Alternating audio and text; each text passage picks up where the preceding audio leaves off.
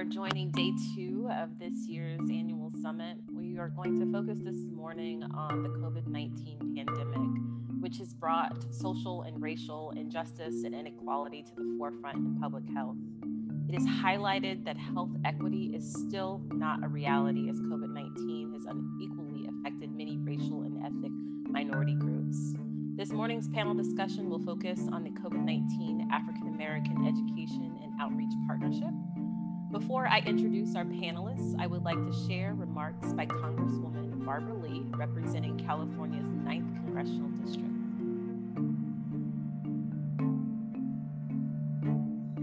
Thank you, Dr. Lee, for that very kind introduction, and thank you to the National Minority Quality Forum for inviting me to speak with you today on this so important topic. Also, thank you to all of the partners of the COVID 19 African American Education and Outreach Partnership Project, including the East Bay Community Foundation, the Congressional Black Caucus Institute, and Kaiser Permanente. We all know that systemic racism is at the heart of every crisis we face today, from the COVID 19 public health crisis disproportionately impacting communities of color to the crisis of police brutality. Black and Latinx people are dying at over twice the rate of white Americans and are dying from COVID 19 at younger ages. American Indians and Alaska Natives have also been getting infected and dying of COVID 19 at elevated rates and have been especially hard hit by the pandemic and its economic effects.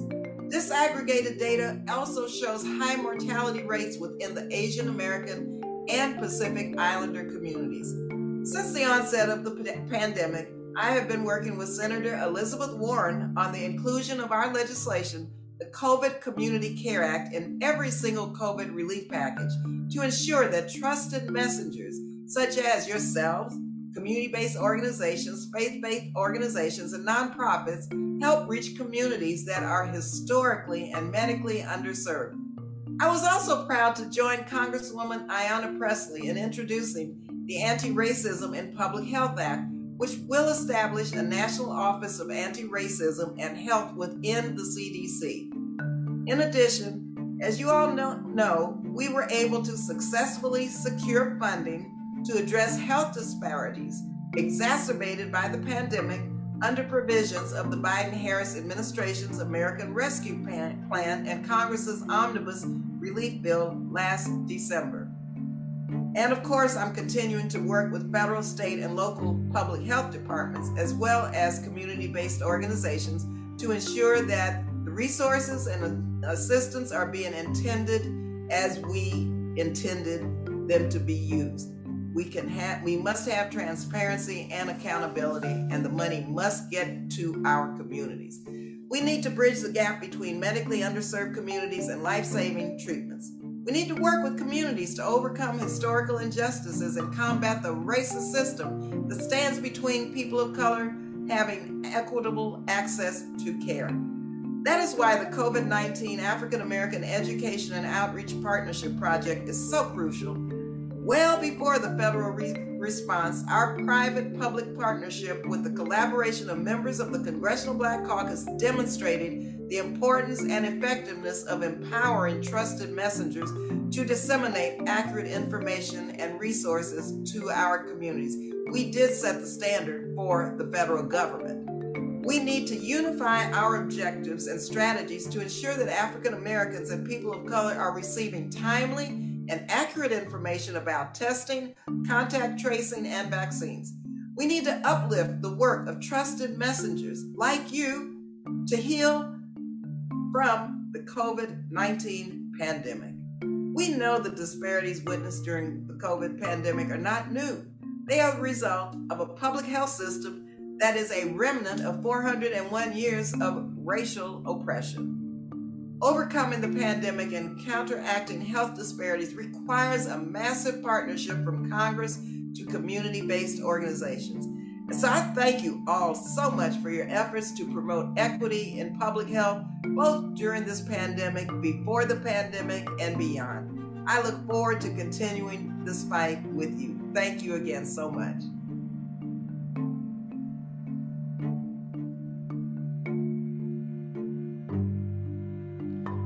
Thank you for those remarks, Congresswoman Lee. As she echoed and so eloquently stated, it all is about partnerships. So today I am so pleased to moderate this important session. And joining us this morning is Dr. Oliver Brooks. He is Chief Medical Officer and past Chief of Pediatric and Adolescent Medicine at Watts Healthcare Corporation in Los Angeles, California. Additionally, Dr. Brooks is immediate past chairman of the Community Clinic Association of Los Angeles County, consortium of 43 community health centers in the Southern California area. He is immediate past president of the National Medical Association, or the NMA, and has held several positions within the organization. Next, we are joined by Vanessa Griddine Jones, who serves as executive director of the Congressional Black Caucus Institute. In this role, she is responsible for leading the organization and fulfilling its mission of educating today's voters and training tomorrow's leaders. With over 20 years of legislative and international relations experience, Vanessa has served on staff for Congresswoman Sheila Jackson Lee and the late Congressman Alcee Hastings. She has also worked with several state legislatures and in the field of law. Mavish Hassan is the project lead at East Bay Community Foundation for the COVID 19 African American Outreach uh, Education and Outreach Partnership. She facilitates multi stakeholder and sector collaboration in support of inclusive communities and has advised local governments, philanthropy, nonprofits, and UN agencies. Mavish has partnered with community organizations and philanthropic organizations to develop and manage um, collaboratives in Muslim uh, civic engagement and community centered capacity building, and has developed and facilitated multi sector coordination to support equity and language access, as well as immigrant civic engagement in California's communities. Last but not least is a man that needs no introduction to this summit, Dr. Gary Puckrein, president and CEO of the National Minority Quality Forum. Good morning to you all. So I'll start off with a question, really kind of setting the stage for this partnership. So, um, Dr. Brooks, COVID 19 has had a disproportionate impact on communities of color around the US. And in mid February, um, California surpassed New York with the highest numbers of COVID 19 deaths. Could you share some of your experiences as a clinician during this pandemic and the impact that this uh, pandemic has had on your community? Thank you very much, Ms. Lee, and I'm honored to be on this panel with such distinguished guests. And thank you for the National Minority Quality Forum for hosting this event. So, the first case is hit in January in Seattle, West Coast, and we, we, we knew that it was something significant, but we had no idea how significant it would be. By mid February, the pandemic was being felt. I think what most people have to remember is that we didn't even know that there was community spread back then. It started with those people traveling from from China or from internationally or those that had symptoms. But it was around the time then where I suspected, and many of us did, that in fact there was going to be community spread. And then community spread hit. We did have very high case rates back then. And I will say that uh, Governor Newsom did step in and make some pretty significant decisions to uh, safer at home shelter in place. What happened at Watts Healthcare Corporation, uh, where I am chief medical officer, is that we were seeing patients with fever, shortness of breath, and what we were diagnosing as viral pneumonias. And we didn't we didn't know what we were seeing. Just didn't know. Then, when the safer at home shelter in place hit, which was when the pandemic was really getting going, we actually had to pretty much shut down. We went from seeing close to 300 patient visits a day to maybe 30, a 90% drop off. Our staff were almost terrified because people were dying. African Americans uh, were disproportionately being affected. I will say that I was then president of ANMA, and I actually had penned an article for the uh, National Newspaper Publishers Association, the group of African American uh, publishers, and I um, I called it COVID nineteen and Black people. We were just then making the association, and I started when America gets a cold uh, black people get pneumonia. And I predicted, I said, I, I have a feeling it's going to hit black people hard. And it did. So we had to lay off three quarters of our staff. We uh, had to develop the ability to have televisits. So then we transitioned into that as being our present mode operandi. And we uh, got PPE finally. And then we had to deal with the fact that we weren't caring for our own people as relates to routine care, preventive care, secondary care. So it, it has been a real journey. Then we ultimately came to this partnership with CBCF, Kaiser Family Foundation, National Minority Equality Forum, and are now working to have collaborations, partnerships, and as uh, Barbara Lee representatively mentioned, um, messengers, messaging information. Great. So I'm going to put a pin in the messaging and um, have uh, some other remarks to kind of uh, level set on where we are with this partnership. But I think the topic of messaging in particular communities of color is an important one. So um, next, I want to pivot over to Vanessa. Um, Vanessa, um, could you um, share with us how the COVID 19 African American Education Outreach Partnership came about and CBCI's involvement in this effort?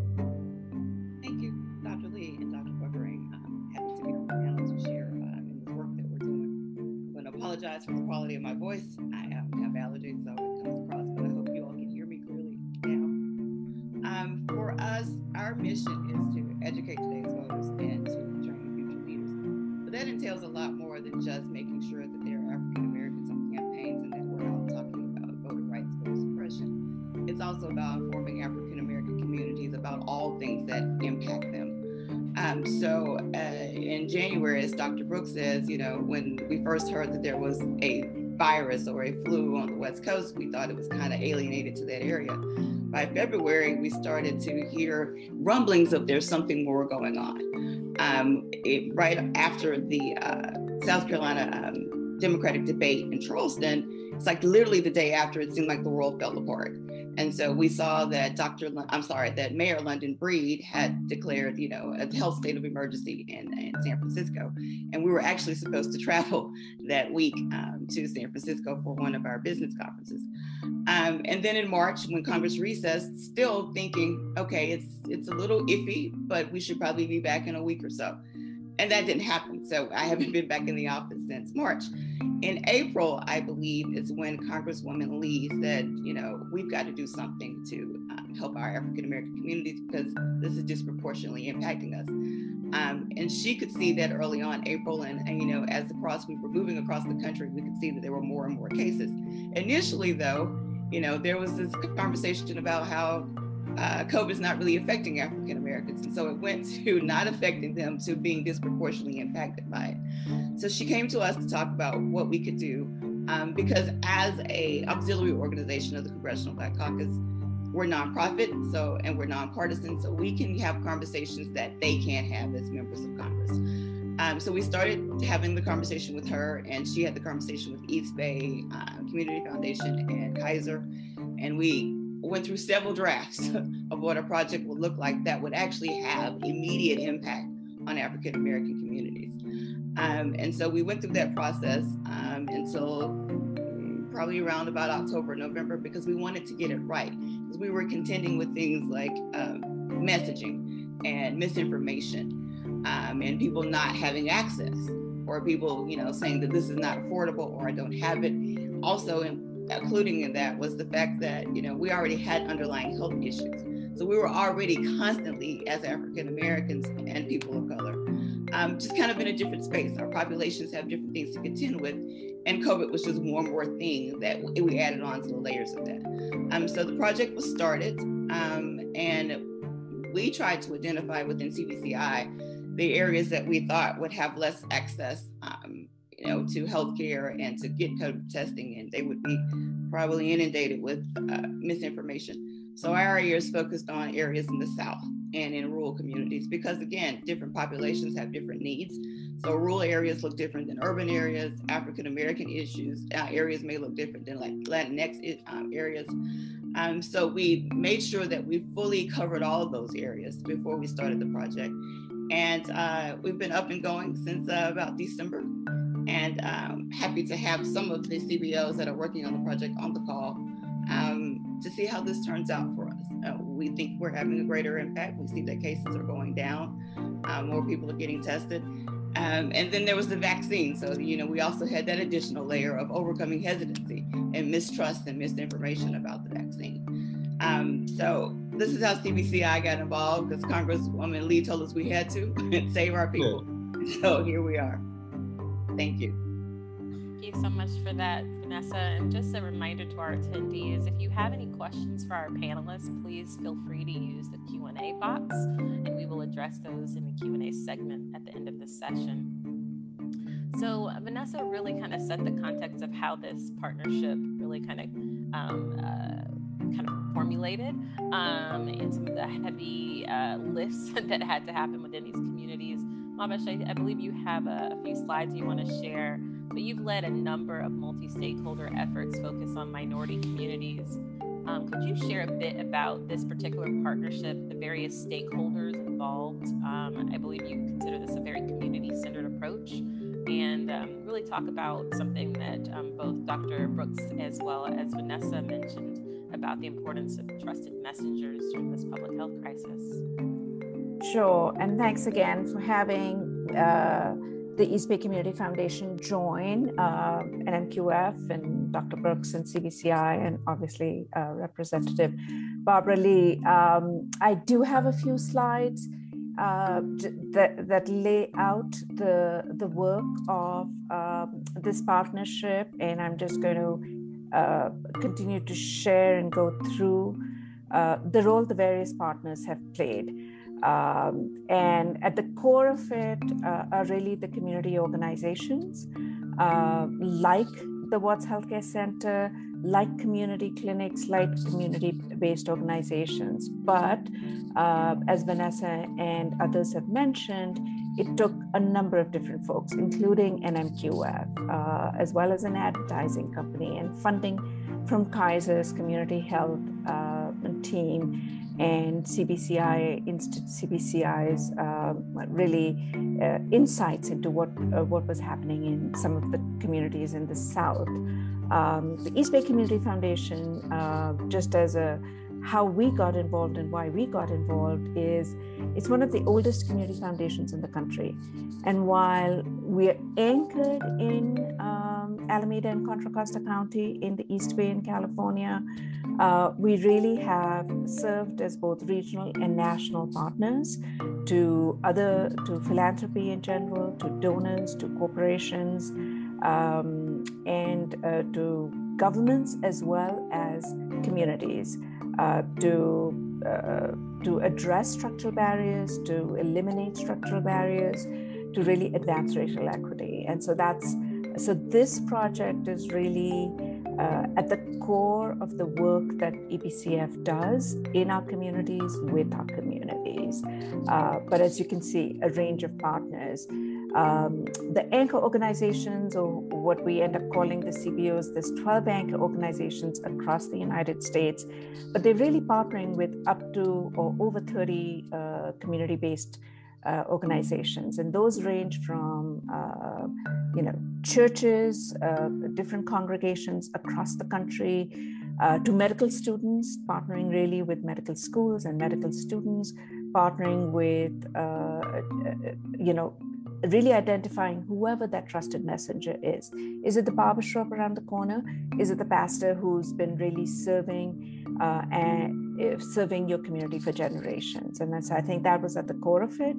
Uh, but as you can see, across the country, Oakland and LA in California, but um, uh, communities like Tunica County, Mississippi, Beaufort County, South Carolina, Atlanta, as well as Albany and beyond in Georgia and Selma, Alabama, that were identified by CBCI. Here's the list of all of, again, the 12 anchor organizations. Um, but like I said, there's many, many more um, uh, hyper local community organizations. And as you can see, not all of these are FQHC, FQHCs. You have community health clinics, you have uh, uh, the Allen Temple Baptist Church and the Samaritan Clinic that are very faith based. So it really is a wide range. Um, the role that EBCF has played has really been about coordinating, amplifying, and advocate, advocating. And as you said, Dr. Lee, with really community at the center of it. Um, and it really, this partnership has allowed us to center community, but really focus on communities that are hardest hit by the pandemic. Um, and as we've said before, focusing on the range of trusted community messengers to counter the disinformation, ongoing disinformation, really. Um, and one of the pieces that we've heard time and again uh, from our CBO partners. It's less about vaccine hesitancy, it's more about really listening to the community to understand where they're at so that they're really able to make better informed decisions about their lives and their families and their communities' lives. Um, here's just some images of the types of the range of messaging campaigns that have been happening. We've also partnered with FEMA, some of our CBOs to uh, to uh, uh, set up and um, uh, vaccination pilot sites. Um, and I'm going to stop sharing and. Um, and we're constantly actually that's the other piece i think the partnership with NMQF has been amazing to really understand the investment that's needed at the community level but also in terms of data infrastructure to inform systemic change because in the end that's what we're really after Thank you so much for that, Mavish. Um, I really appreciate. Um, did you want to continue? Stop sharing. Sorry. Okay. no worries. So thank you so much, Mavish, for sharing that important insight on this particular partnership. Um, I really feel that um, you really shared with us why um, this effort came about, how it's coming about, and the importance of partnership in this effort.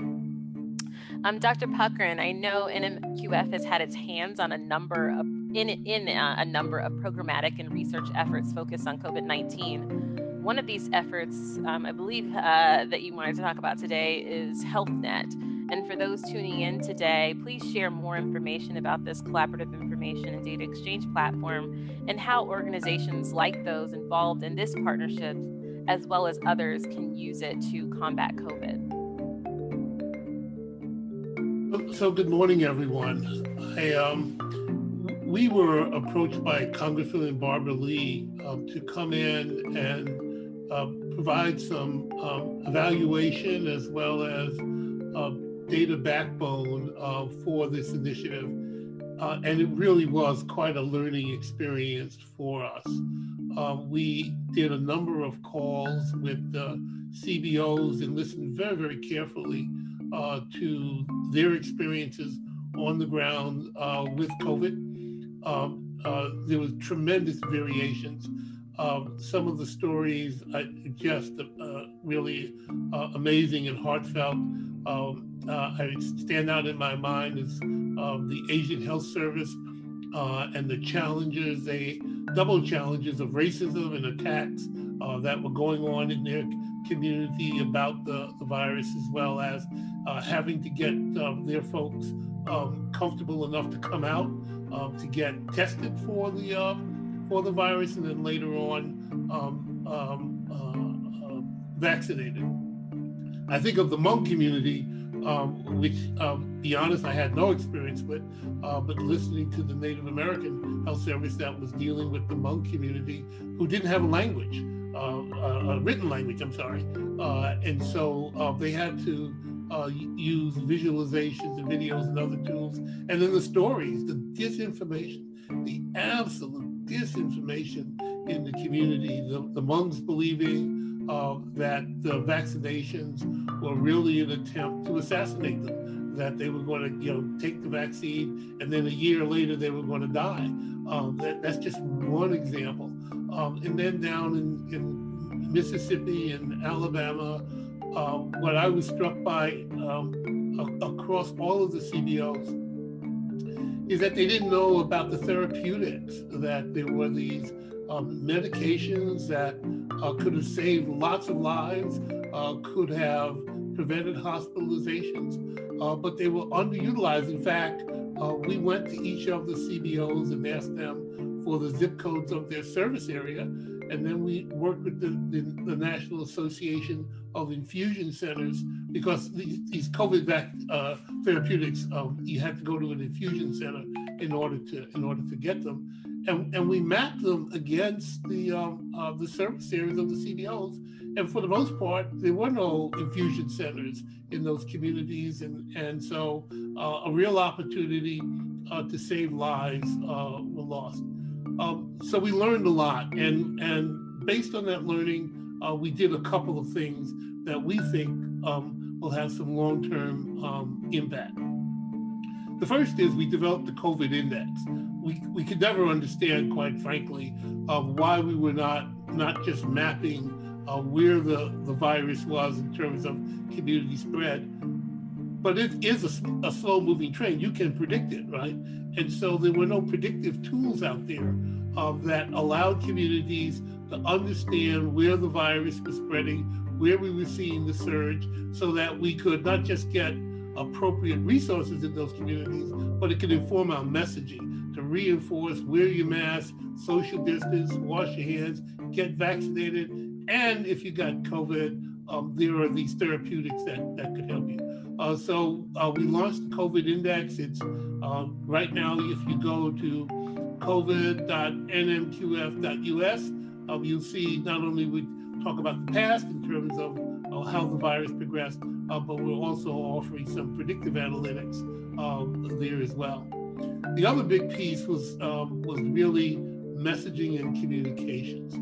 Um, it finally settled in, at least for the National Minority Quality Forum, uh, that we need to set up uh, communications networks uh, that expedite communications uh, between our health services uh, and our community so that um, these trusted voices of these CBOs, and that's really one of their core assets, is that they are trusted voices um, in their community. Uh, and we needed to make sure that uh, we could leverage, help them to leverage uh, their voice in community by using big data analytics. If you think about Facebook and Amazon and all of those folks, uh, they're using those analytics to drive business, but they're not really using it to drive benefit in community. And so uh, we have developed what we call AI HealthNet. It's actually a series of, of microsites um, that if you go to uh, myvaccine.org, for example, you'll see one of the one of the microsites um, um, that we've developed. Uh, the long-term hope is uh, is that we'll create this common platform uh, that will allow us to support uh, community-based organizations uh, with analytics that help them to target and message in their community so that they're delivering information in their community at a time when people uh, can actually use it. So you're going to hear a lot more um, about that about that activity. Uh, so long story short for NMQF, I want to thank Barbara Lee, who is always uh, such a visionary uh, for uh, bringing us in uh, to this conversation and allowing us to learn because we learned from the CBOs. Uh, they taught us a lot of what was happening on the ground that we would have never gotten in a peer-reviewed paper or sitting in our offices. Um, they were touching people in community, and we learned from them um, how we could support them, how we could network them, and how we can build a better future uh, by by building upon this collaboration. So it really was quite an experience for us. Thank you, Dr. Puckrein. Um, so just a reminder for our attendees, um, please do place questions in the Q&A. We'll be coming up on the Q&A session in about 15 minutes or so. Um, but one of the things I really want to um, discuss with all the panelists this morning is the importance of um, messaging and trust in communities of color. We know that there's been conversations around misinformation and disinformation, but there's also been a lot of conversations around vaccine hesitancy in communities of color. Do you feel one that there truly is vaccine hesitancy, or are there other issues at play? I, I can speak to that. Yes, there is vaccine hesitancy, but on a more optimistic note, it is diminishing. Over time. Um, there's the studies that I've been um, accessing and reading show that it's due to mistrust of the government, the fact that the vaccine was developed too rapidly, and concern that African Americans are being inappropriately targeted. I would say that all three are inaccurate but understandable. So, as it relates to dealing with hesitancy, one has to look the person in the eye and accept that where they're coming from is real and then go to where they are.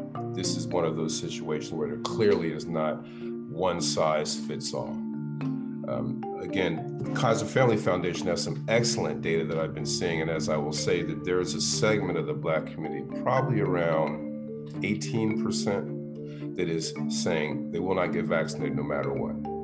And then the other 82% either have been vaccinated or are kind of on the fence. So if you put your efforts into those that are on the fence, you get 82% of the African American population vaccinated, you're very close to herd immunity. So um, there, I'm, I'm very optimistic. Well, I'm saying cautiously optimistic. And one anecdote, a close worker at my health center has been not getting vaccinated. Everyone in her family got vaccinated. And she came to me yesterday, and said, I have an appointment to get the J&J vaccine, which is back on the market and she's a, a, female less than 50, which would put her theoretically higher risk of getting these um, cerebral venous thrombosis um, clots. But she said, the risk is low. Everyone in my family is vaccinated. I'm getting vaccinated t- tomorrow, Dr. Brooks. And so that was very reassuring. So I just give that as a story in terms of the direction that I see going uh, right now. The trusted messengers are the blacks in the community that are respected, healthcare professionals, and to a degree, let's say celebrities. So I had been hammering to this person gently with a rubber hammer. Um, you need to strongly consider getting vaccinated. And it happened. That's really important, the messengers that you mentioned. Dr. Puckrein? Yeah, I just want to um, you talk a little bit about this trust and, and messaging issue. Um, our, our, minority communities in this country are, are being targeted. They're being targeted by foreigners. They're being targeted uh, domestically. Um, and um, there is a real need to crowd out that disinformation. Um, there's a real need for us to have uh, trusted voices having the capacity to talk to our community, particularly uh, in moments of crisis and, uh, and emergencies. And we, we, we have to put that infrastructure in place. Again, you know, i have I've mentioned um, just uh, the, the, the amount of trust uh, that are in, for example, the FQHCs, their board are made up of people from the community. Um, and, and so um, they're, they're incredibly trusted. We have worked closely with FQHCs in this projects and other places, uh, and we and we see that see that trust. And so I, I think the moment has come really uh, where we have to build um, a, a, communications network that is using social media and analytics um, to power um, those trusted voices in our community and allow us to crowd out uh, the disinformation it is really dangerous for our community uh, if we don't do that. And I think COVID is just an example of it. The numbers have yet to be told. Uh, but I think as we uh, get to the, the hard numbers coming out, and they're starting to trickle out in the Medicare and Medicaid program, what the mortality rates were like and the hospitalization rate, it is going to be a very bad story. And uh, we have to put infrastructure in place um, so it doesn't happen again. Thank you for that.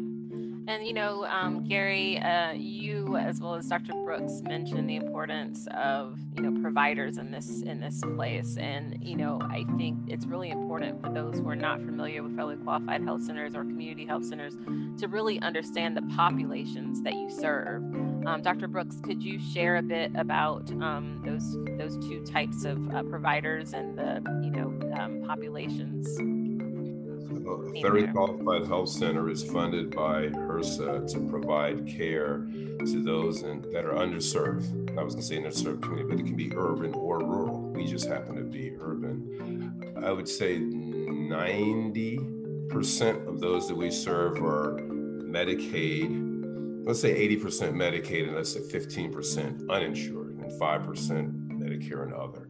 So we are there. We're funded to treat those that are underserved. Um, we we have physicians and advanced practice practitioners, and importantly, healthcare nurses and ancillary staff. Patients often listen to my nurses more than they listen to me because my nurses are female, they have children, they work hard, and they relate to my nurses. So it is really important to understand when you talk about messaging and healthcare providers, it's not just the doctors, it's the whole uh, synthesis of all of those. Uh, Dr. Puckrein mentioned um, Dr. Lee, I think I'm going to mention you as Miss Lee, that's correct, man. Um, that um, 51% of our board are users by definition, by mandate. So it starts at that board level all the way down that an FQHC serves the underserved and those that are at the low end of uh, socioeconomic status. Thank you for that, Dr. Brooks. Um, so, as we all know, um, health and healthcare is not only global but local. And um, Mavish, it was really great to see the depth breadth of this partnership. In particular, I was impressed um, to see so many geographies, um, racial and ethnic groups, types of organizations involved in this particular partnership. Um, this question is open to Mavish as well as any of our other panelists, but um, given the work of this partnership, do you feel that there is um, a recipe or a guidance um, for how to do multi stakeholder approaches, particularly Um, I think several folks have talked about it. It really is listening to the community, whether it's your board members that's made up of 51% of you know who you're partnering with, uh, and once you center them, they it's it's the community members, and we've seen this. Uh, we were in a conversation with Samaritan Clinic in Albany, Georgia yesterday, and she was talking about what it meant.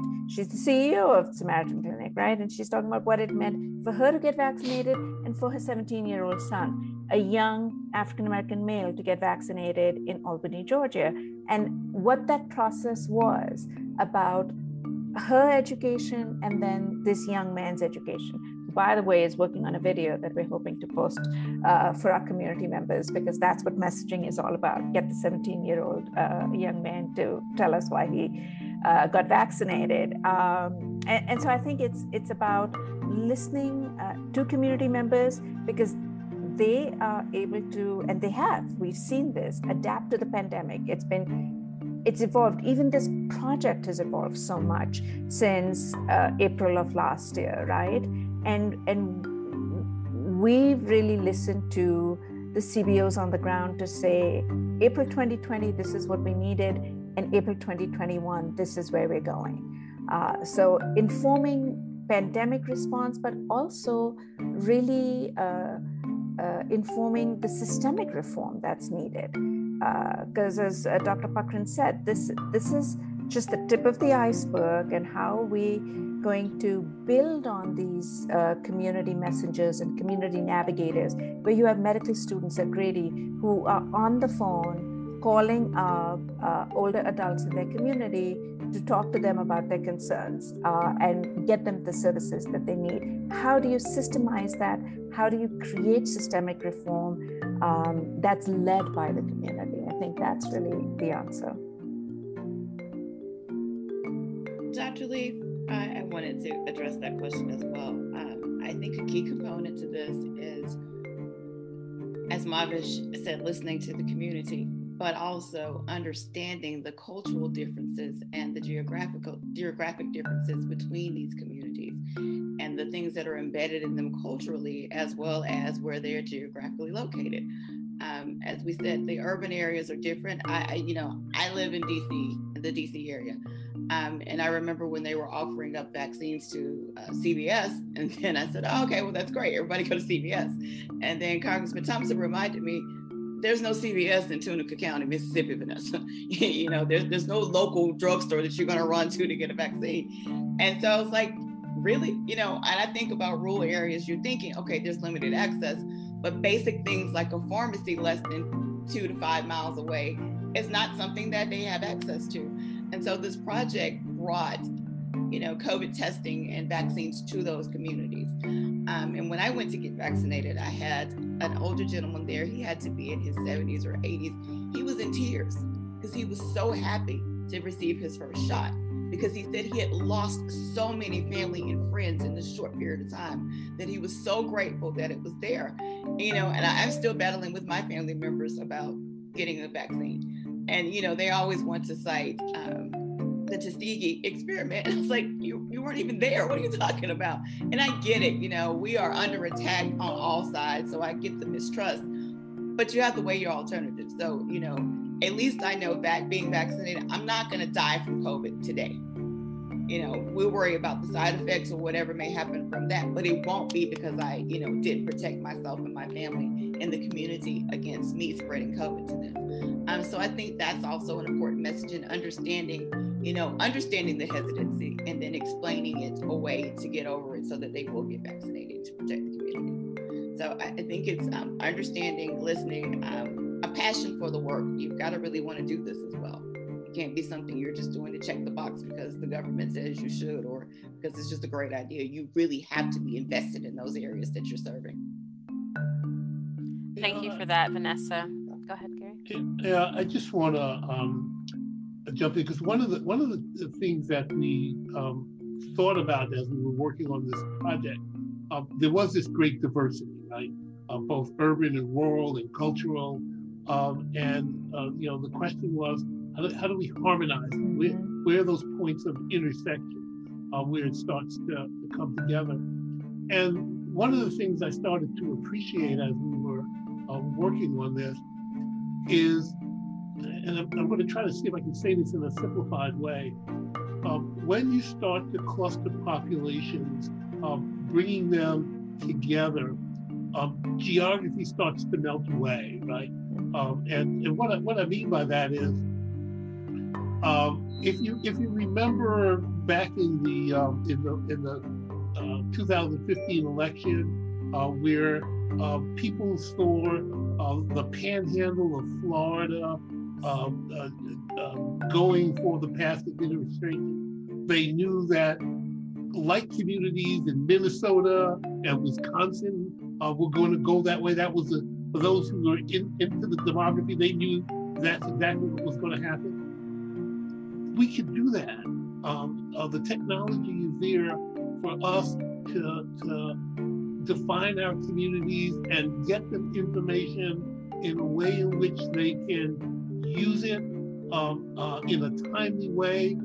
Uh, and that's the power of this of this interaction uh, that we are creating here, um, it is it, it's a learning community. I think that's the most mm-hmm. important. Thing to be reminded here. What we're talking about is building a learning community and helping those who have the ability to communicate in trusted voices and, and provide services. They're leveraged, uh, and uh, and so I think the message I want to push out to everyone is you too can be part of this partnership. This is not a closed network. Uh, we are talking about building a broad network, bringing together our community um, so that we can never have this again. You can't allow your community to get decimated like this with people standing on the sideline who could have done better, right? Um, you know, you, you got to say, we can't do that anymore. And so um, we are we are reaching out and, and saying, look, we want to partner. I think the the foundation is starting to be laid. It's not um, it's not permanent uh, in the sense that um, we, we need others to come in, broaden the conversation. I think that that's really the power of, of what uh, this whole thing has been about. Thank you for that. Um, you know, Dr. Brooks, I, I recognize from your bio that you are the past chairman of the Community Clinic Association of Los Angeles County.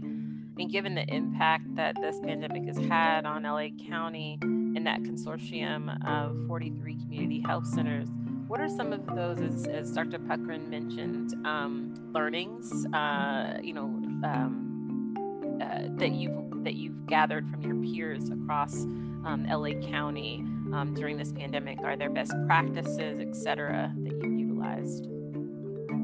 First of all, when I was chair, we started. We used to meet once a month, so we started meeting once a week. So just sharing information on a more frequent basis. Um, what Dr. Puckrein mentioned was really important was um, therapeutics.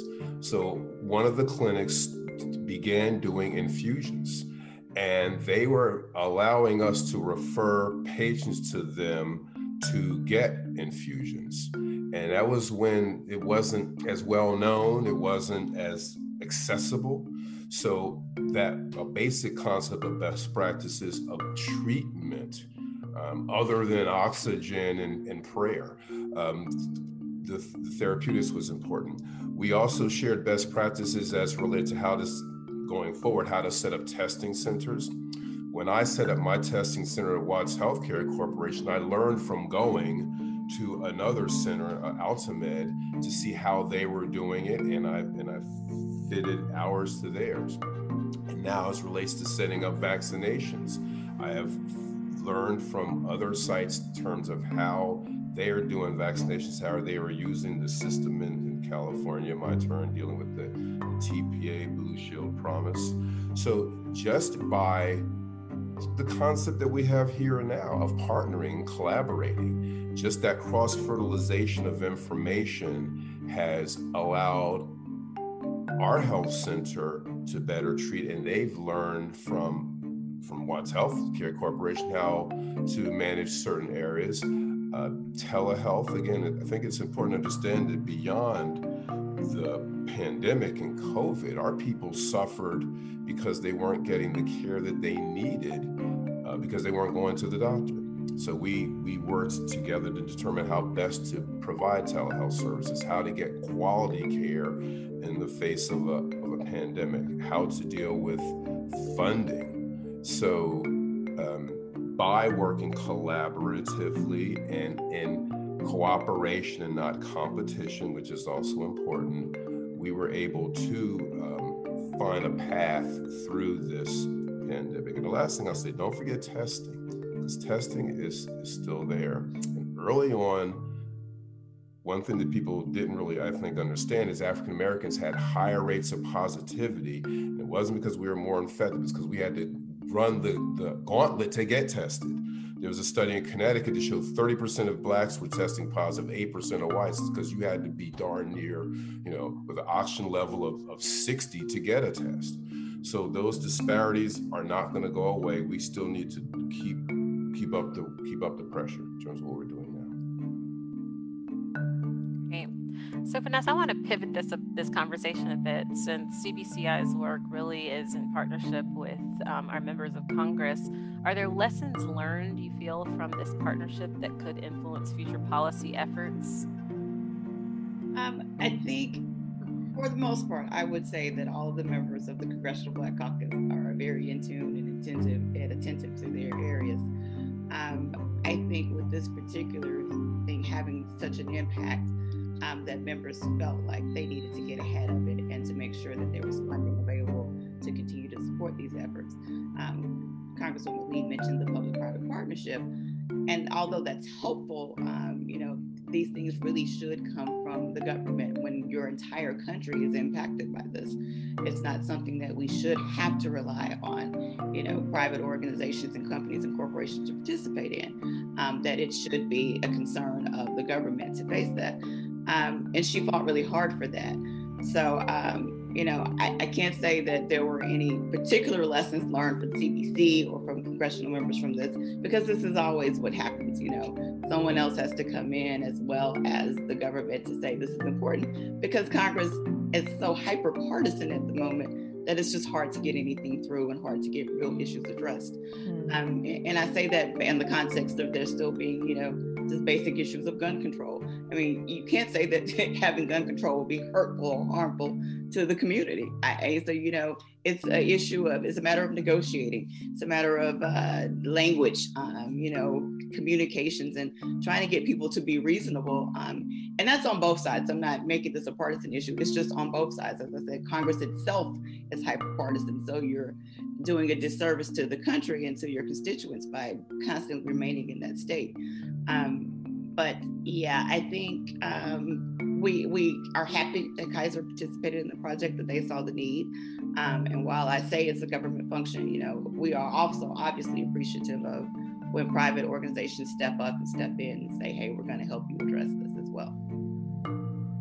And I'm really um, moved by something you said around CVS. So one of the things I've noted, and while I'm not in a truly area, um, is that oftentimes when you go into communities of color, you don't see any pharmacies. Mm-hmm. And so it really is important to partner with CBOs. It's really important to partner with community health centers and FQHCs who serve the underserved.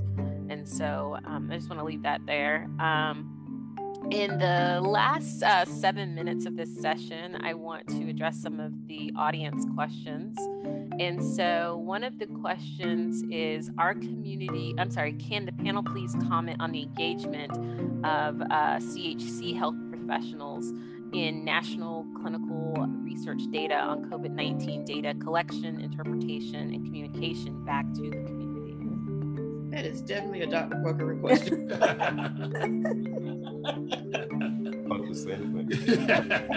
right, let me mute myself. um, so, um, um, data is everything in healthcare. Um, um, you, you, it is it is a measurable problem, uh, and um, I know, and I, I, am going to say this out loud. I, I know the members, certainly in the caucus, uh, have put money in the budget uh, to uh, get um, uh, data collected, um, particularly around the pandemic, uh, by race and ethnicity because the data was not being reported out. Um, the caveat I would make is we need actionable data. yes, you can collect data and you can put it out, but if it's not actionable, if you can't do anything with it, if it's presented in such a way uh, that communities can't make use of it, or it is so entangled uh, that it's hard to disentangle so you can make use of it. Um, uh, I, I, think those are some of the questions um, uh, that uh, we're going to need to uh, to answer along the way. Um, and then finally, what I would say, um, we, we also need to have numbers outside of government um, in order to monitor, to watch. Um, you know, I, I, just think that that's important. Um, we, we have to, you know, you have to say it out loud, which is that ne- not everybody's operating in our interest. Uh, unfortunately, uh, that's a that's a very difficult thing to say, um, but it is it is in fact so uh, and administrations change and they do different things and whatever happens. But the point of the matter is, uh, we're now in a place, and I'm going to speak two seconds from the African American experience. Um, uh, and, and I realize each community has their own journey uh, here, but here's the African American experience. Uh, it wasn't until 1965, right, that we uh, actually came into the marketplace with the opportunity to build our own community, to have a voice in the community in which we wanted to live. Uh, and we're living in that moment in which we're trying to build sustainable, healthy communities. And part of that is healthcare. And in order to do that, we have to have the data. We have to have the information, uh, be it COVID or diabetes or asthma or sickle cell or whatever it is. Uh, we need that data. And then we need to take that data and put it into bites of information that our community can use at a moment when they need it. Um, and we we don't need to just put them in peer-reviewed journals. Uh, the information has to be translated and made available to folks in our community um, so that at the moment they need it, it's at hand. And I think that's where the that's where the challenge lies. And and so we will continue to advise and encourage the members uh, because I think they're on the right path uh, in terms of making data available. Uh, we, we have to make sure that that data is in the public interest, that it's available uh, so that the public can use it and, and use it to manage their lives.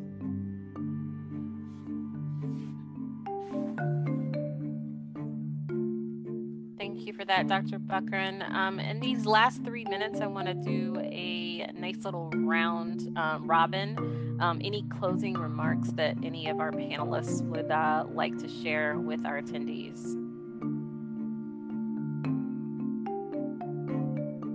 Okay, well, start with you, Dr. Brooks. momentum going. Yeah, I think that isn't. This is we're we're we're at an inflection point, and I've I've felt that for about the last six months.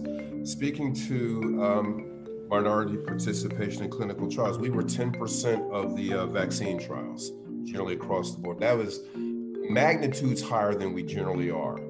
Um, they're the top books on the bestseller list are dealing with uh, racism. Um, we are having groups like this coming together. We have to not lose the momentum that we have now. I think it is crucially important. Um, Representative Lee is looking toward ultimately having legislation coming out of the work that we're doing now. So we have, we cannot rest on our laurels. We're not to, um, we're not to herd immunity. So what I will say is, keep up the fight, be optimistic, but but be diligent terms of keeping on the pressure and have your eye on the prize. Great. Mavish? Um, I think I've said it a few times, but I'll say it again. It's really let the community lead. Uh, and, you know, informed with data, certainly, Dr. Puckrein, because if I have data about what's going on in my community, I'm a- better able to lead in my community. Uh, but just really let the community lead and figure out how to sustain it, whether it's through the Community Care Act, uh, COVID Community Care Act, uh, or through public and private partnerships. Uh, I think as the philanthropic backbone of this project, the East Bay Community Foundation is very committed to how can we sustain this uh, in terms of the pandemic and beyond. Thank you. Vanessa?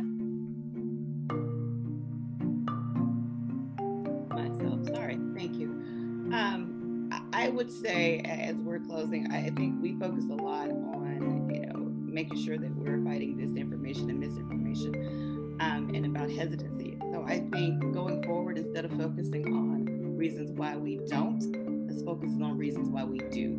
Let's spread that message throughout the community. So maybe that will take precedent over messages of all the reasons why we shouldn't, can't, and won't.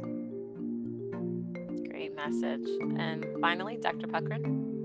I, I, just want to say thank you. It's been a privilege working with uh, CBOs, um, federally qualified health systems, uh, East Bay, Vanessa.